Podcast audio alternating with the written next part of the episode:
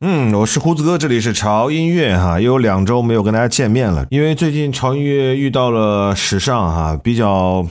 困难的事情啊，就是我们的最新的一期节目哈，在某些平台上啊无法上架哈，因为歌曲版权的问题啊，因为现在歌曲的版权真的是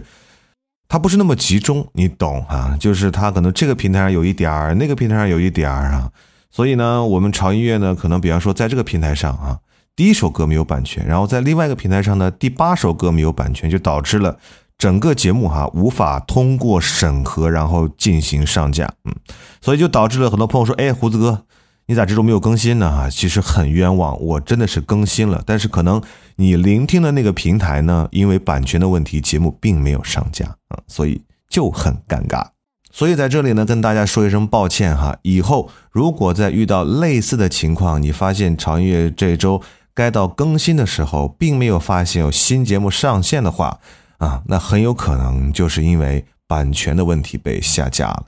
那这个时候应该怎么办呢？哈，胡子哥只能告诉你一个方法，就是关注我们的微信公众号啊。我们的公众号呢，每周都会准时上线我们的新节目哈。如果你不想错过潮音乐的每一期节目的话，就关注我们的公众号吧。在微信公众号搜索“胡子哥的潮音乐”，关注之后哈，只要潮音乐更新新的节目哈，你就可以在订阅号的列表里面看到推送了。目前呢，我们就是这样一个解决方案。如果你在评论区看到其他小伙伴这样提问的话，也辛苦大家广而告之。嗯，胡子哥在这里再次抱歉，并。感谢各位，后期呢，我们也会和各个平台去交涉这个版权的问题啊，希望我们的节目哈都可以顺顺利利的传送到每个人的耳朵里。